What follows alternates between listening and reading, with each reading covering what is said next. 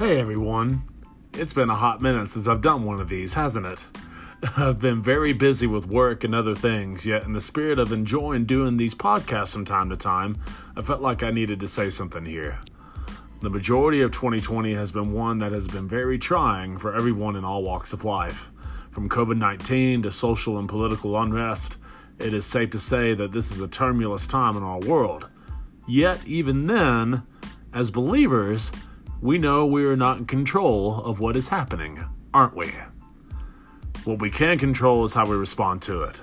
As scripture tells us in 1 John 4, there is no fear in love, but perfect love casts out fear. For fear has to do with punishment, and whoever fears has not been perfected in love. We love because he first loved us. What does love look like for you in 2020? For me, it's engaging with my kids with alternative means of engaging each other, even though COVID 19 so far has separated us physically and do, uh, in doing so. We find other ways to uh, communicate. Uh, Zoom has been awesome. We've done social distance visits as well. Um, I'm also engaging in uh, my studies for school and, th- and thriving in doing so.